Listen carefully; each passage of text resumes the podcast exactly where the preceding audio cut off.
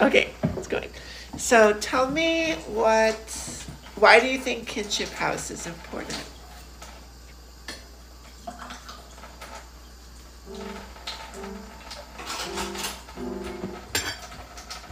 Kinship House, in addition to being like a very accepting queer space to be, it has also just opened up a lot of opportunity for me in the area. And I feel very lucky because as an Asian woman living in rural Virginia, I feel like home because it's a very diversity embracing environment for me. And ever since we celebrate a lot of holidays, not just the holidays in America, but also holidays in China, as I'm from China. So we have all different languages in our household. I felt very limited in my life choices because of housing concerns. You know, you have to kind of fall into this trap of like looking for a life partner so that you can afford to buy a house, or you have to pay crazy rent prices that basically trap you into this cycle of just being a continuous renter. And so Kinship House was, for me, this like amazing liberation. And I grew up in Rockbridge County, which is like kind of it's a weird, Lexington is weird. It's like a little liberal in the middle, but like the whole county is red. And so it was like, I didn't really have a lot of models growing up, if any, really. It's a hub to connect all the queers in the Southwest Virginia or even further in this rural area. And it's a beacon to shed a light to their far and then let people know, even in the rural area, there's a home that always belongs to them. You know, it gave me like a communal option for being a 30-year-old who didn't have a lot of money. Mm-hmm. Yeah, there need to be like more spaces like this where queer people can gather in a safe, welcoming environment. Yeah, to just like be.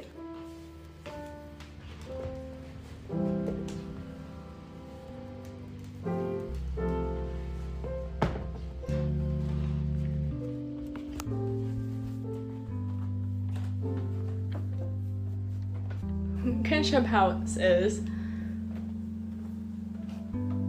everything you need in your life. So sweet. Kinship House is a space where I can comfortably be myself. I think Kinship House is queer liberation. Okay. Yeah. Great. Right? Liberation through solidarity.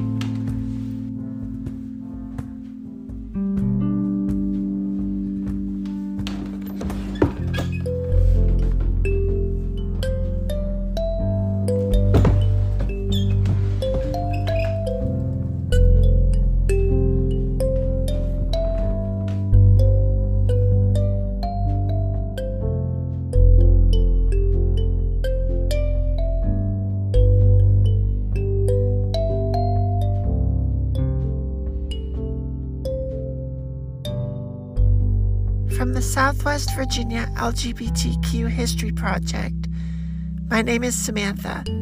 My pronouns are she, her, hers, and I also live in Kinship House.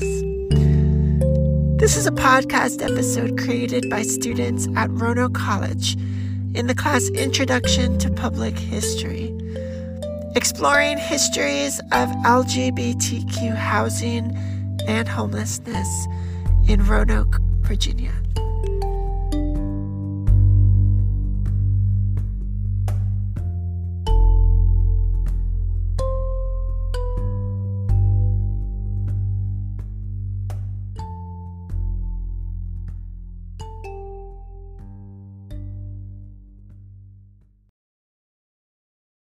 council members say a new ordinance and assistance from an ongoing partnership could help the Star City find that balance.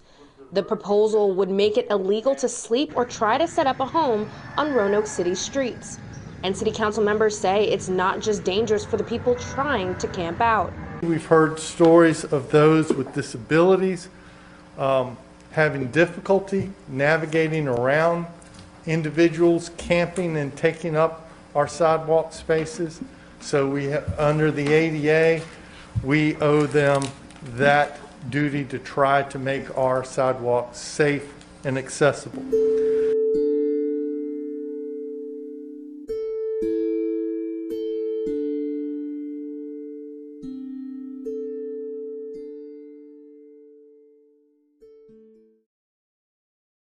Homelessness in the LGBTQ community has long been a serious problem. According to the International Journal of Environmental Research and Public Health, the LGBTQ community makes up roughly 20 to 40% of homeless populations. These problems arise from a number of issues.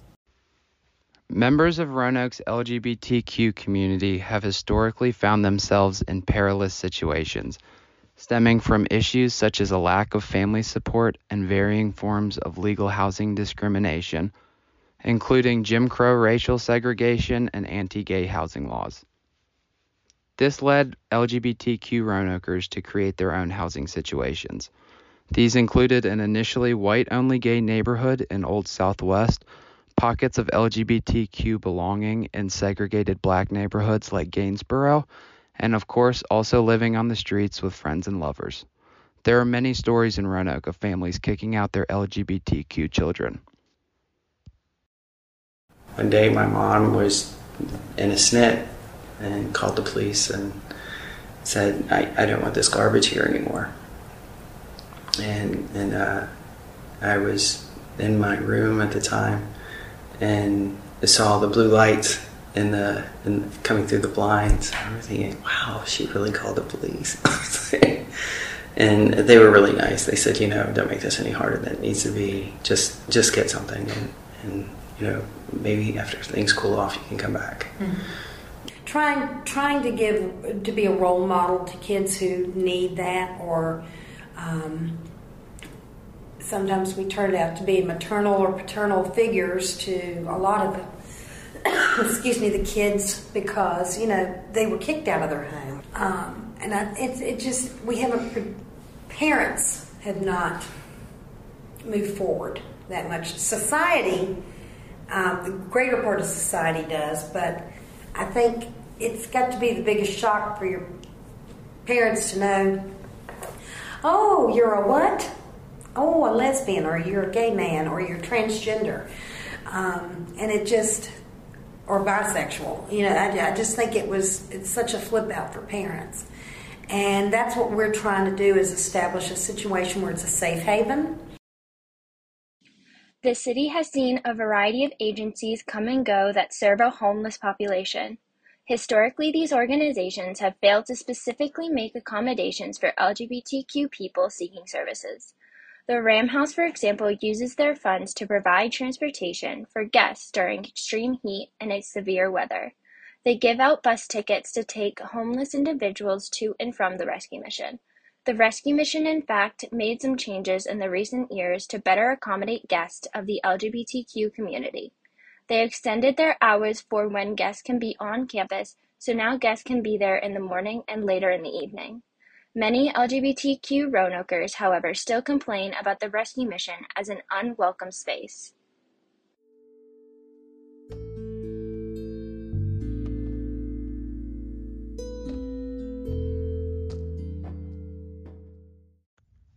The Salvation Army used to run an LGBTQ youth community in Roanoke that served as a protective space. It was a day center in southeast Roanoke, but now it's closed. Trust House was a nonprofit organization that provided for unhoused individuals, families, and veterans in Roanoke City, but they recently closed as a result of staffing and financial struggles in light of the COVID-19 pandemic. Before it closed, Barbara partnered with the Trust House. But Trust House will help with placing for housing, and TAP works with job training. So we have now established a collaborative effort, and we just had a meet and greet for all of the nonprofit organizations where they came in and they got to hear what we were here for.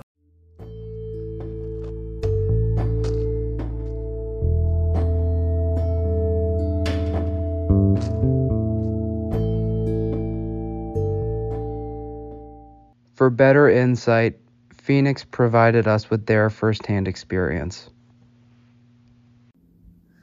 Hello, my name is Phoenix Kesey. My pronouns are they, them. I've lived in Roanoke for 22 years. I identify as Two-Spirit. I'm Black, Indigenous, Autistic, and disabled.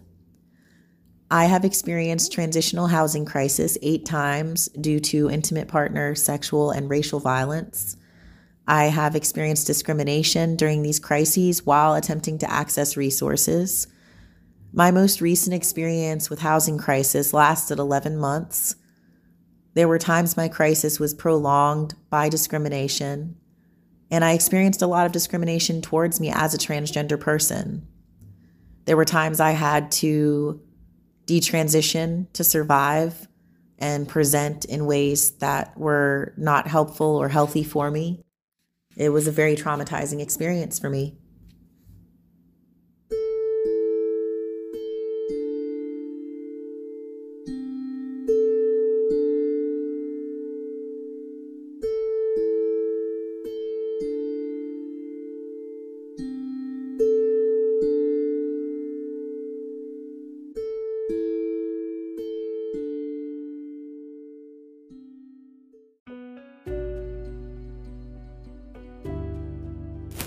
Homeless people, by virtue of lacking resources, do not generally have the ability to take care of their health. Homelessness is often detrimental to physical and mental health, but poor health beforehand can be a reason one becomes homeless as well. The issues facing homeless people and those with insecure housing are interrelated and exacerbate each other.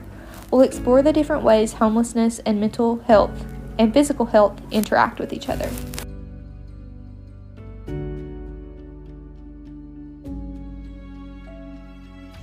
Some of the health impacts of being unhoused in Roanoke would include poor sleep due to group shelter environment or lack of safety for those staying outside of shelters, fatigue and exhaustion due to not having a safe place to shelter during the day, poor mental health outcomes due to dehumanizing experiences and or living conditions with peers, as well as those serving the unhoused community, and an exposure to a higher risk of experiencing violence due to the vulnerability of being unhoused, such as human trafficking, intimate partner violence, sexual violence, racial violence, as well as gang and gun violence.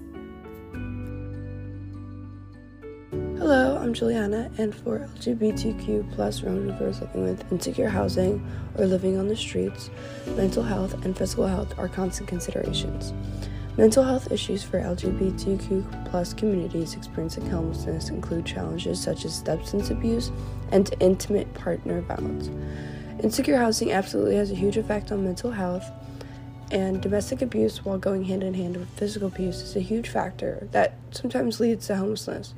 Many LGBTQ+ people turn to drugs or alcohol to cope with this persistent discrimination or violence. So I came out when I was 19. As lesbian. That was in 1978. And my first partner was quite a bit older than I was, and did not get along with my mother at all. They hated one another.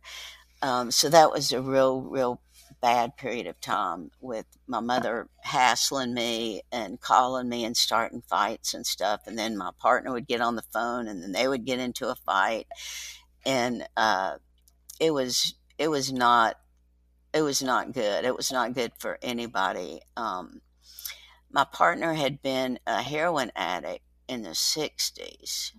And so we, because there was so much turmoil with me and with, my mother and all that. So we started doing a lot of drugs and a lot of pills And of course that escalated to, I was shooting some drugs at the time, and I was in college, but I wasn't doing very good because I was doing so many drugs. And I overdosed a couple of times and ended up in a psych ward.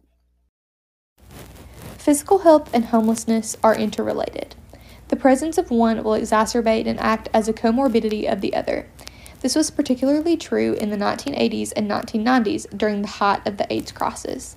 People with AIDS were treated as pariahs and sometimes forced out of housing due to their HIV-positive status. Gail Burruss was someone who formed support groups to help people she knew who had been diagnosed with AIDS. The AIDS crisis hit here very hard, and there was a guy here named Meyer. He was a psychologist, and he had gotten very involved. I had quite a few other people in providing aid and support to people who had AIDS. And I connected with him. I can't remember how, but I was one of a group of people who would volunteer to visit AIDS patients in the hospitals who did not have any family members or family members who would visit or had really had any friends.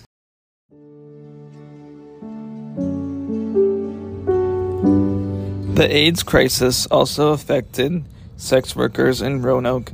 In Oral History, a former trans sex worker talks about their experiences engaging into sex work in Roanoke at the age of 13. And I was 13 years old at that time.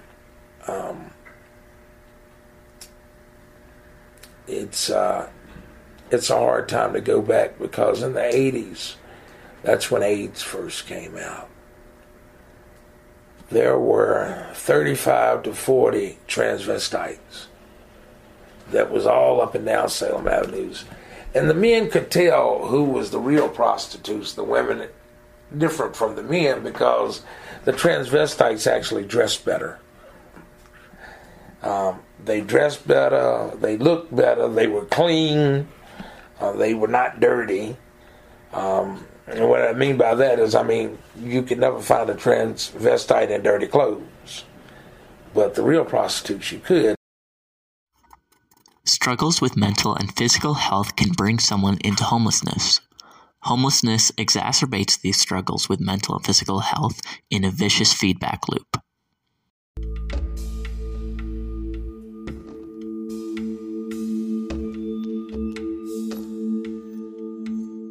My advice would be to recognize people in your life that have created a safe space for you to dwell in, and entrust them with your story. And in doing so, recognize that your story is a gift and that you have a choice, for the most part, about who you share that story with.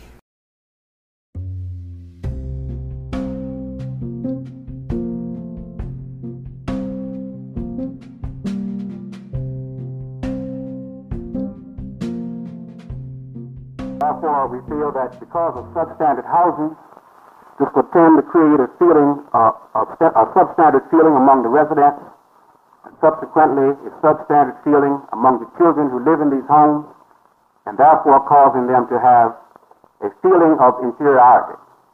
And this feeling may cause them to rebel against society, as was pointed out in the report of the President's Commission on Civil Disorders. We have found that there is a growing feeling of unrest circulating in Roanoke regarding some of the inadequate housing facilities, the lack of recreational facilities, and other problem areas.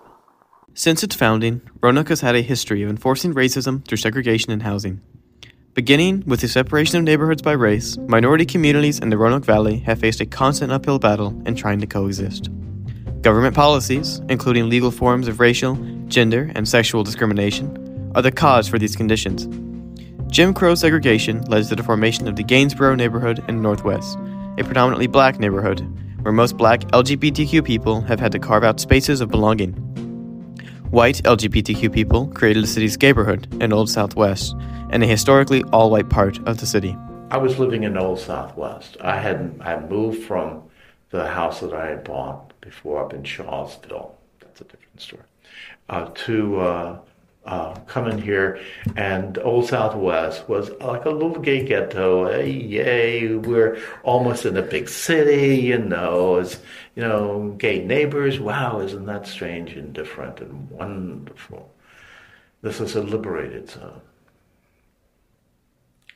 So we were concentrated. A lot of the folks were concentrated there. For most of its history, Roanoke's gay communities have had to fend for themselves with no legal protection. In 1968, the federal government passed the Fair Housing Act, which outlawed discrimination in home buying on the basis of race or sex. Notably, this did not include sexual orientation, so there was nothing to stop homeowners from refusing to sell or rent to openly queer people. Another infamous example of discrimination against gay families was Virginia Question 1, an amendment to the state constitution which expressly outlawed gay marriage in 2006.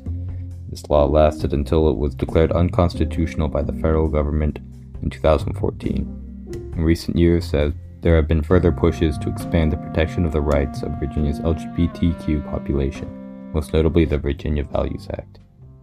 I think if we can finish getting the Virginia Values Act passed, that's going to do a lot for people around here. As the governor says, he'll sign it, and then we'll be the first state in the South with housing and employment protections for LGBT folks. And, back in 2006 when they passed, the constitutional amendment for the state constitution to outlaw gay marriage, I didn't think we'd ever get here. Mm-hmm. The Virginia Values Act was passed into law on April 11th, 2020. This law protects Virginians from discrimination in any public accommodation, as well as housing and applying for credit. This act applies to all Virginians, but is mainly designed to protect members of the LGBTQ community. Before the act was passed, Virginia was one of the only 5 states in the USA with no real protection in public accommodations for anyone at all, especially those from marginalized groups. This law is a consequential step in the right direction, but there is still a lot of work to get done.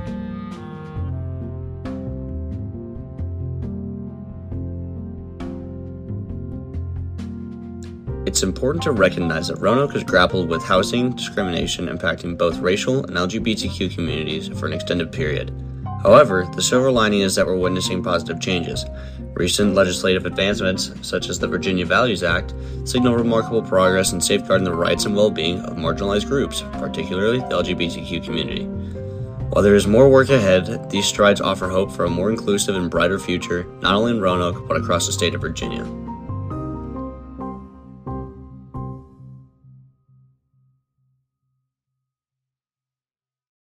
With all the negativity surrounding homelessness, it is important to know that there were always different types of housing for the LGBTQ community. A lot of the housing issues faced by the LGBTQ people came after World War II. Historically, there have been different housing options, such as LGBTQ-specific shelters. There were also the formation of gay neighborhoods and communes, both urban and rural. Many LGBTQ people formed new chosen families in order to have an emotional support system.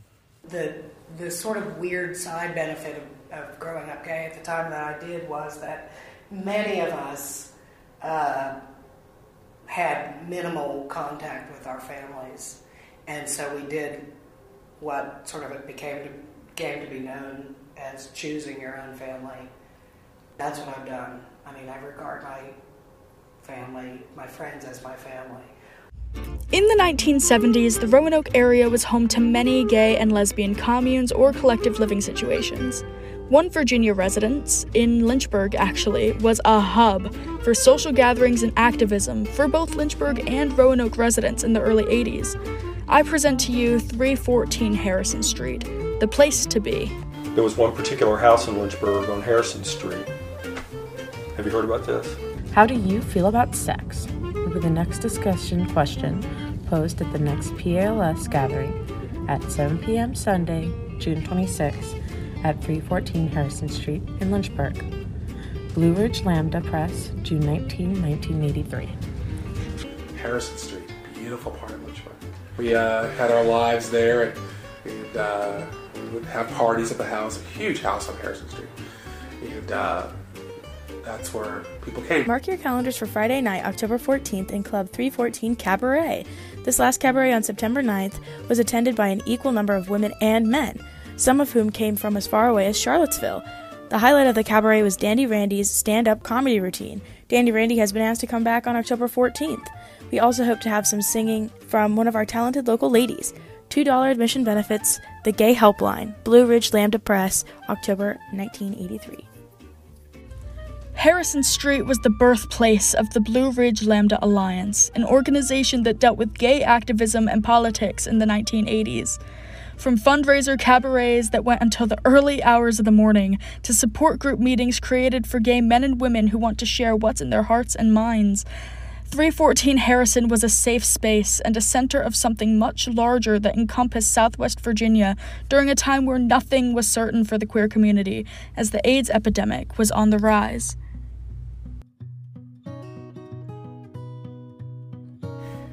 Queer collective housing projects still exist today in Virginia, including here in the Roanoke Valley.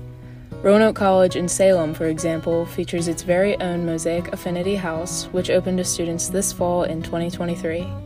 The Mosaic House is located on the second and third floors of one of the campus's newer residential dorm buildings and is attached to a greater building complex of other dorm halls. To better understand what it's like to live in an environment made up of people in the same community, Haley sat down with a few residents to hear their insights.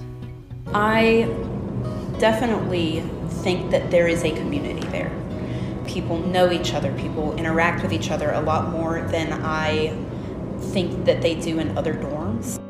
You can go up to anyone and just talk to them without having to worry about anything. You might not be the closest to them, but if you're like in crisis or anything, they'll make a concerted effort to be there for you, and I've never had that before, and I love that about Mosaic. While the community within the Mosaic House is strong, given the exceptional bouts of growing pains, the con that all three residents we interviewed shared was the same. The threat still exists from non-house members. They were coming in, trashing our bathrooms, taking our food from our fridges, yelling the F slur past us. All three students agreed that, in the years ahead, they'd like to see better security for the house, and all hope that its existence is normalized enough to where they don't fear discrimination from non-Mosaic House members. It's clear that LGBTQ-specific housing has been, and is still now, a crucial aspect of being a part of the gay community. In some cases, it's the only place left for some people to go when things get hard. These houses and shelters are built to raise a sense of community, belonging, and safety. In order to strengthen this vision, we asked our Mosaic House residents what they'd like to see for the future of LGBTQ housing. If we're talking about a utopian world, I would kind of hope that maybe LGBTQ housing wouldn't be needed, because I would just hope that everyone would be able to accept everyone else and we just have a good community throughout. I think that in a perfect world, it would be a place where people are able to live as they truly are, without fear of judgment from anyone, without fear of judgment from neighbors, without fear of judgment from peers, in a space that is united.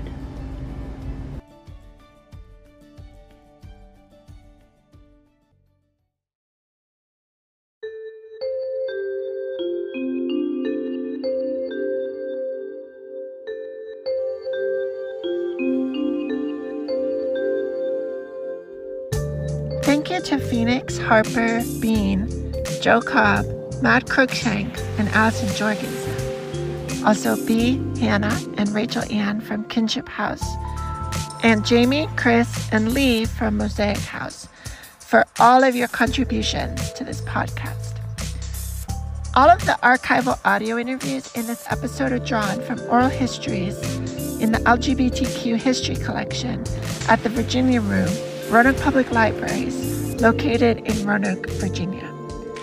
The oral history narrators featured in today's program include Theodore Castle, Barbara Maberry, Meyer S. Reed, Nathaniel Preston, Price, Gail Burruss, Joe Cobb, Anonymous, Michelle Bennett, Peter Thornhill and Jerry Jennings.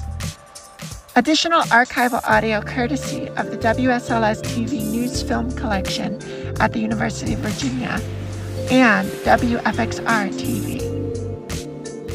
The music in today's episode comes from Blue Dot Sessions, Purple Planet Music, Josh Leake, Louis Adrian, Jamie Rutherford, and ANBR. Please subscribe and share. You can find more information about the Southwest Virginia LGBTQ History Project and this podcast at swvalgbtqhistory.org. We are also on Facebook at Southwest Virginia LGBTQ History Project, and follow us on Instagram at SWVALGBTQHistory. Thank you for your contributions to making history with us.